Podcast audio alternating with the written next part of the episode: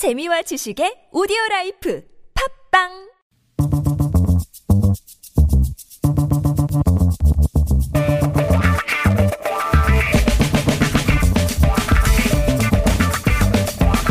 매일매일 똑같은 하루하루 지루한 일상에서 벗어나서 잠깐 영화 속으로 도망쳐 볼까요? 김송희의 영화 N스타.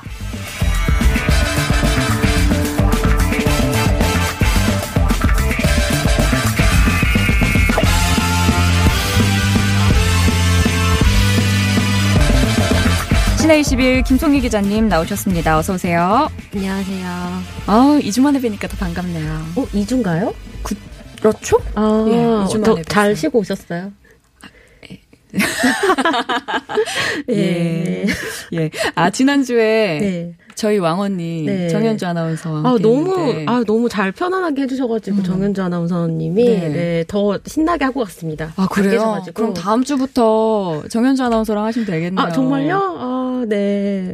기다릴게요. 자, 본론으로 들어가 보겠습니다. 자, 오늘 어떤 영화 소개해 주실 건가요? 아, 네. 오늘 가져온 영화는 폴 페이그 감독의 부탁 하나만 들어줘입니다. 음, 부탁 하나만 들어줘. 네. 어떤 영화인가요? 그, 이 영화는, 어, 일단 두 명의 주인공이 등장을 하는데요. 어, 한 명은 패션 회사에서 일하는 워킹맘 에밀리, 그리고 남편이 죽은 후에 혼자서 아이를 키우고 있는 전업맘 스테파니라는 여성이 주인공입니다. 근데 스테파니는 뭐, 어떤 캐릭터랑 비교를 하면 아실까? 음, 프렌즈의 모니카, 혹시 아세요? 어떤, 그러니까, 미국 드라마 프렌즈의 모니카라는 인물이 아, 있는데, 아, 네, 모니카. 네네네네네. 모니카 뭐, 이거 누가 할 사람 하면 뭐 자기가 막 손들어가지고 나서는 사람이잖아요. 이 스테파니도 그런 인물이에요. 유치원 엄마들이랑 선생님조차도 막 고개를 내저을 정도로 너무 열정적인 엄마인데 유치원 모든 행사를 참여하고 직접 소품도 만들고 막 기획도 다 하려고 하는 열성적인 엄마고 이제 본인이 이제 브이로거로 활동을 하고 있어요. 근데 브이로거라고 하면은 블로그에 영상을 업로드하는 일을 하고 있는데 쉽게 말해서 유튜버라고 보시면 될 것 같아요. 거기에 이제 엄마들을 대상으로 한 요리 레시피나 소품 만들기 같은 영상을 만들어서 올리고 있고 또 다른 엄마 한 명 에밀리 제가 말한 엄마 그 다른 한 명 엄마는 전업 음 이제 일을 하는 여성인 거죠. 그 두 명의 여성이 어 서로 성격도 정반대인데 이제 아들들이 유치원에서 친구라는 이유로 서서히 친해지고 어 이 두 명의 여성이 이제 너무 급하게 친해진 거예요. 그래서 이제 유치원에서 아이들을 끝나고 데리고 와서 같이 픽업도 해주고 뭐 그러면서 같이 뭐 집에서 술도 마시고 그렇게 친해졌는데 어느 날 에밀리에게 다급하게 전화가 옵니다. 네. 스테판이 나 출장을 가야 되는데 우리 애 좀 잠깐 맡아줘 이렇게 부탁을 하는 거예요. 근데 에밀리는 스테파니가 볼 때 너무 부러운 여자인 거예요. 옷도 잘 입고 자기는 그냥 전업 엄마인데 일도 뭐 일도. 열심히 하고 막 그래서 뭐 자기가 이 에밀리의 부탁을 받았다는 것만으로 너무 기뻐서 스테파니가 아이를 맡아줍니다. 근데 이틀이 지나도 에밀리가 돌아오질 않는 거예요. 그래서 에밀리가 실종이 됐다는 소식을 듣고 이제 에- 스테파니는 에밀리를 좀 찾아 나서기 시작합니다.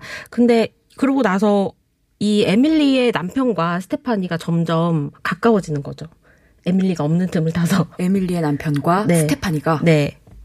그래서 이 에밀리 실종 사건을 계기로 에밀리의 남편과 스테파니가 가까워지면서 어 어떤 사건이 또 벌어집니다. 에밀리. 아. 사실 이 영화가 스릴러 영화다 보니까 좀 네. 반전이 많아서 제가 줄거리를 막 다 알려드리기가 음. 좀 어려운 게 있는 것 같아요. 네.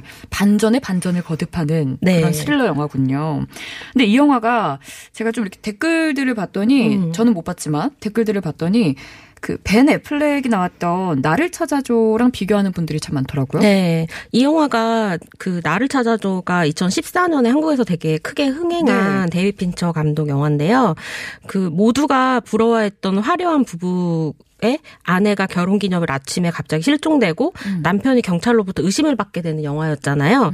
근데 이 여- 나를 찾아줘를 보신 분들은 아시겠지만 아내에게 비밀이 있었어요. 네. 근데 이 부탁 하나만 들어줘도 이 실종된 에밀리의 비밀이 밝혀지면서 점차 이야기가 좀 깊이가 있어지는 그런 영화이기 때문에 비슷하다고 볼 수도 있을 것 같아요.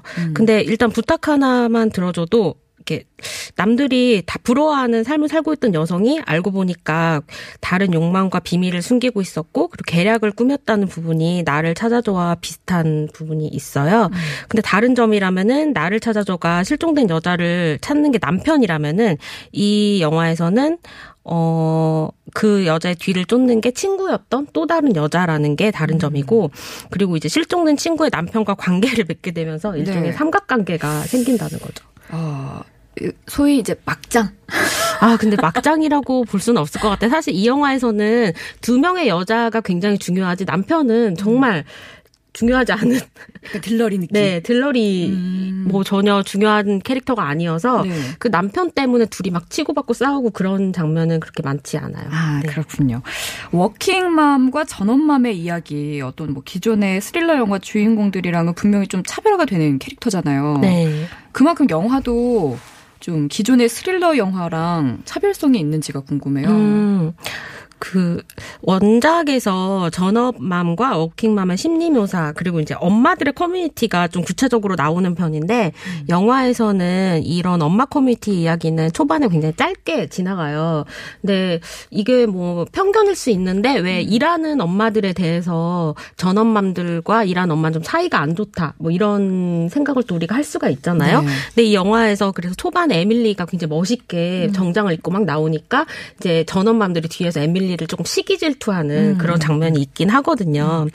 그래도 이제 두 엄마가 오후에 마티니를 먹으면서 이제 술을 마시면 우리가 속마음을 터놓고 친해지게 되잖아요. 네. 그러면서 비밀을 서로 공개하게 돼요. 음. 그러니까 너 가장 너 인생의 부끄러운 비밀을 한번 말해봐. 그래서 술에 취해서 둘 다 그거를 뭐 이야기를 하게 되고 그러면서 어 이 두 여자가 서로 숨기고 있었던 비밀을 좀 공유하는? 그것 때문에 더 음. 가까워지기도 하고 그리고 나중에 이 무서운 사건이 등장을 하거나 위협적인 인물이 등장하는 그런 영화가 아니라 아주 평온한 동네에 한 명의 여자가 실종이 되고 그리고 그 여자가 가지고 있던 비밀이 점차 밝혀지는 영화이기 때문에 어 다른 스릴러 영화와의 차별점은 거기 있다고 볼 수 있을 것 같고 그리고 일단 감독이 폴 페이그 감독인데 네. 이 감독이 원래 코미디를 되게 잘하시는 음, 감독이세요.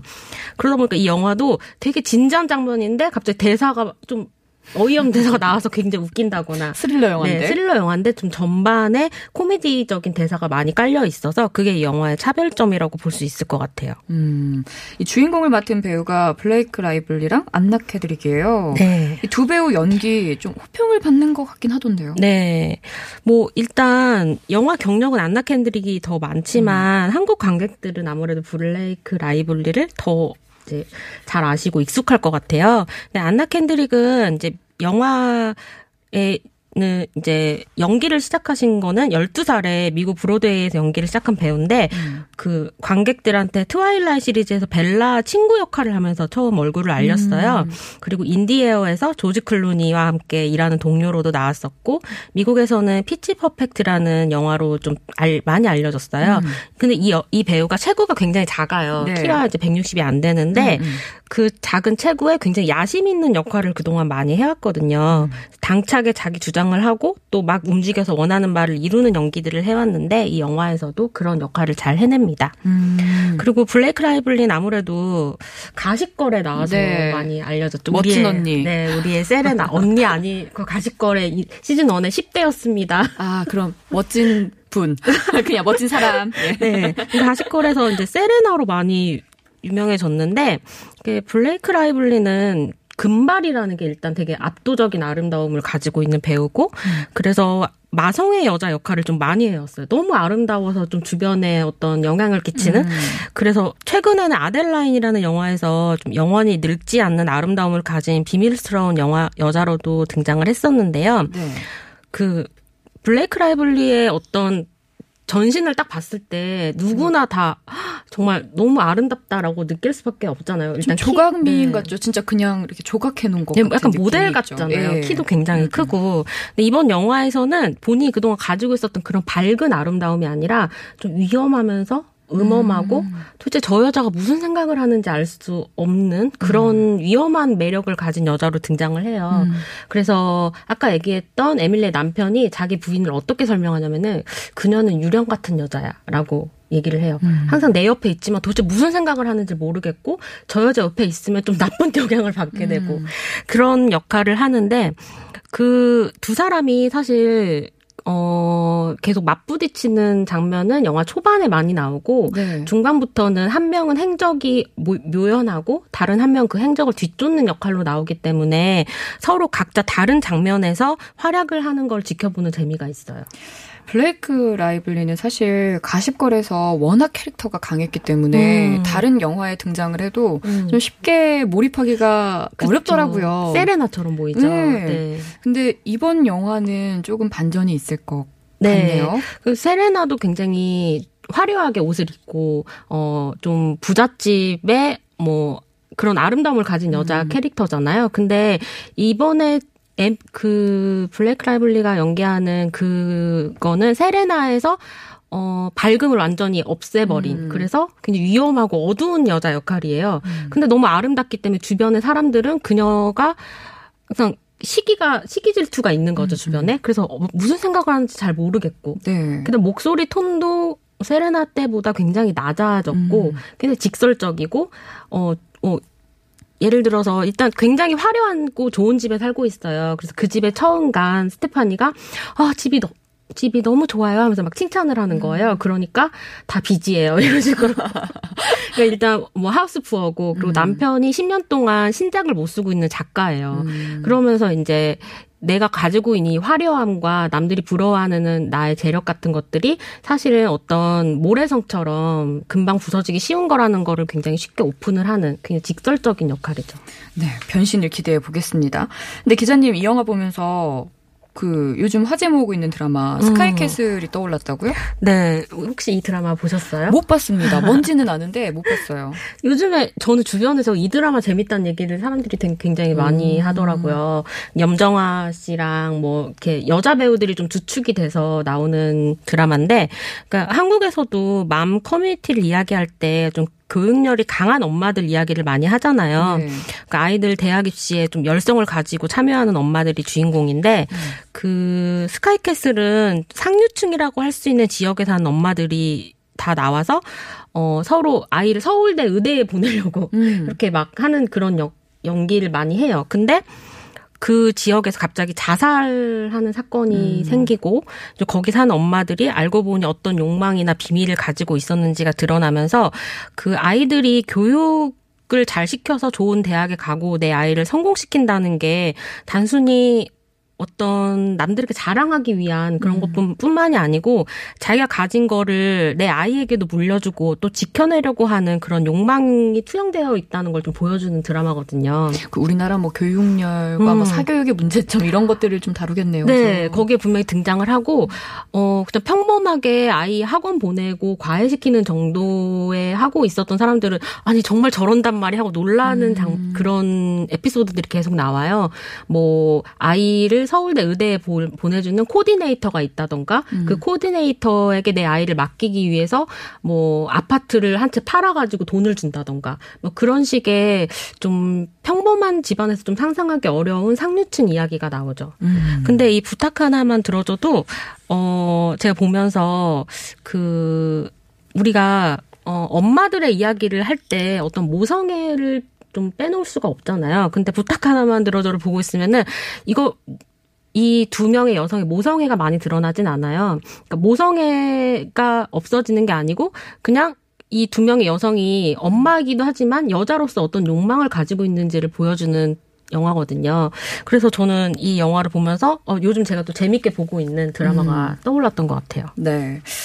그랬군요. 시내 21 김송인 기자와 함께 영화 부탁 하나만 들어줘에 대한 이야기 나눠보고 있습니다. 저희 음악 한 곡 듣고 오늘의 스타 만나볼 텐데요. 이 영화 예고편에 삽입된 곡이에요. 생프리바의 화종 루즈 이 노래 듣고 올게요.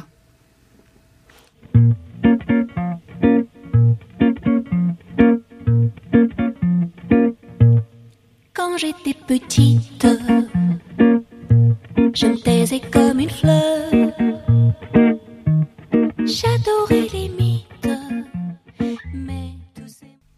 생 프리바의 파종 루즈였습니다. 참 샹송이 너무 예쁜데 항상 이렇게 위태위태한 느낌을 주는 것 같아요. 네, 이 영화에 삽입된 노래들이 전부 샹송이에요. 어. 이 노래뿐만이 아니라. 근데 제가 그 여기 오면서 저도 준비를 해서 오지만 항상 좀 아, 오늘은 어, 피디님이 어떤 노래 틀어주실까라는 기대를 하고 오거든요. 다 그러시는구나 진짜. 네, 약간 성공왕이시라는 별명이 있으시더라고요. 아니에요. 아니에요? 선곡 왕자. 왕자님, 네. 선고 프린스. 예. 근데 하- 그 항상 저 어떤 영화를 소개할 때 그 영화의 OST를 그냥 틀어주면 사실 되게 굉장히 쉬운 방법이잖아요. 음. 근데 전혀 생각지도 못했던 노래를 틀어줄 때가 많아가지고 음. 기대하고 오는데 오늘은 기대 못 미쳤습니다. 어 이런 반전, 이런 반전, 이 영화만큼의 반전, 기승전결이 결이 참 반전이었습니다. 어 이런 훌륭합니다. 네, 예. 아니 영화 OST잖아요. 그냥 아, 오늘 야. 뭔가 아, 어떤 거 틀어주실까 기대하고 왔는데 어, 우리 성공 왕장님 지금 되게 당황하셨어. 자, 라디오 와이파이 오늘은 시네21 김송희 기자와 함께 영화 부탁 하나만 들어줘에 대한 이야기 나누고 있는데요. 네. 오늘의 스타는 누구인가요? 네, 오늘은 어 감독님이십니다. 폴 페이그 감독님이 오늘의 스타십니다. 배우가 아니라 네. 이 영화에 출연하는 뭐 안나 켄드릭, 블레이크 라이블리 둘 다 스타라고 할 수 있는 배우들이지만 네. 아무래도 부탁 하나만 들어줘는 배우보다는 폴 페이그 감독이 굉장히 도드라지는 영화예요. 음. 이 영화를 보고 있으면은 가장 멋있게 느껴지는 게 블레이크 라이블리가 내내 수트를 입고 나오거든요. 오. 근데 어떤 여성용 수트라기보다는 남성용 수트로도 보이는 굉장히 각 잡힌 수트를 입고 나오는데 이 수트를 입고 나온 아이디어를 낸 게 폴페그 감독이 영화 촬영장에서 항상 수트를 입고 촬영을 한대요. 어머, 네. 어머 불편해. 그러니까 본인에게는 이게 되게 경건한 직장이다라는 음. 생각을 가지고 계신 거죠. 근데 그걸 보고 블레이크 라이블리가 영감을 받아서 이 옷들을 준비를 해서 입었다고 하더라고요. 근데 폴페그 감독은 한국에서도 뭐 코미디 감독으로 굉장히 많이 알려졌는데 재작년에 개봉했던 고스트버스터즈의 음. 감독이시기도 했어요. 근데 이 고스트버스터즈가 reboot를 한 영화였잖아요. 원래 그 영화가 남성들이 다 주인공이었다면은 어, 재작년에 개봉했던 reboot 버전은 전부 다 여성 캐릭터로 그 영화를 바꿔서 이제 개봉을 했는데 네. 이 감독님이 어 폴페이그를 딱 얘기를 하면 많이들 생각하는 게 여성 그리고 코미디예요. 2011년도 작품인 내 여자친구의 결혼식 부터 계속 이제 여성 배우들이 중심이 되는 코미디 영화를 많이 만드셨거든요. 특히 제작하고 감독을 맡으셨던 히트라는 영화도 정말 저 너무 재밌게 봤었고, 그리고 이 히트라는 영화는 샌드라 블록이랑 멜리사 매카시가 주연을 맡았는데 우리가 흔히 경찰이 주인공인 콤비 플레이를 생각하면은 뭐 투캅스나 네. 아니면 그런 남자가 주인공인 영화를 생각하잖아요. 근데 이 히트는 경찰이 주인공인데 여여 커플이 주인공이었던 음, 코미디 새롭네요. 영화였어요.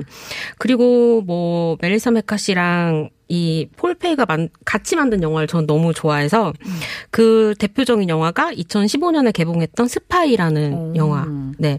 이 영화 정말 너무 사랑스러운 영화인데 그러면 폴 페이그 감독의 네. 가- 그 작품들 중에서 하나를 꼽는다면 스파이를 꼽으시는 거죠? 네, 스파이는 진짜 평소에 난 잘, 잘, 절대 잘 웃지 않아. 난 웃음을 잃은 사람이지. 라고 생각하는 사람조차도 정말 10분에 한 번씩은 웃을 수 있는 모두의 어떤 웃음 코드를 충족할 수 있는 그런 영화인 것 같아요. 그 감독이 이제 왜 이렇게 여성 코미디를 계속 만드냐라는 질문에 나는 재미있는 여자들하고 일하는 게 너무 즐겁다. 영화를 만들면서 세상에서 제일 재미있는 여배우들을 찾으려고 노력한다. 그리고 모두를 웃게 만드는 영화를 만드는 게 나의 유일한 목적이다라고 얘기를 했어요. 여기서 모두를 웃게 만든다는 게 사실 굉장히 쉽지 않잖아요. 모든 사람이 유머 코드가 다 다르니까. 근데 이 폴페이그 감독이 장점이 그건 것 같아요. 누가 봐도 불편하지 않은 어떤 코미디의 뉘앙스를 굉장히 잘 살리는 네, 그런 감독입니다. 네. 오늘은 영화 부탁 하나만 들어줘에 대해서 김송희 기자와 함께 얘기 나눠봤는데 예매하실 때 잘 하셔야겠어요. 부탁 하나만 들어줘요 이러면 이제 또. 어머, 설마 그 얘기 하지 않으시겠지 했는데. 자 오늘은 여기까지 하겠습니다. 네. 김송희 기자 고맙습니다. 다음 주에 감사합니다. 뵐게요.